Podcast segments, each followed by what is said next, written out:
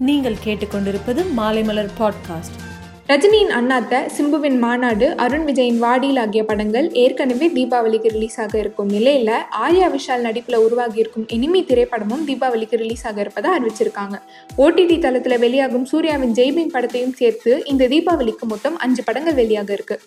Big pass நிகழ்ச்சி மூலம் மிகவும் ஃபேமஸான நம்ம கவின் நடிப்பில் ரீசெண்டாக லிஃப்ட் படம் வெளியாகி நல்ல வரவேற்பு பெற்று வருது. அடுத்ததா கவின் ஊர்கூர்வி என்ற படத்தில் நடிக்க இருக்காரு. இந்த படத்தை விக்னேஷ் சிவன் நயன்தாராவின் ரவுடி பிக்சர்ஸ் நிறுவனம் தயாரிக்கிறாங்க.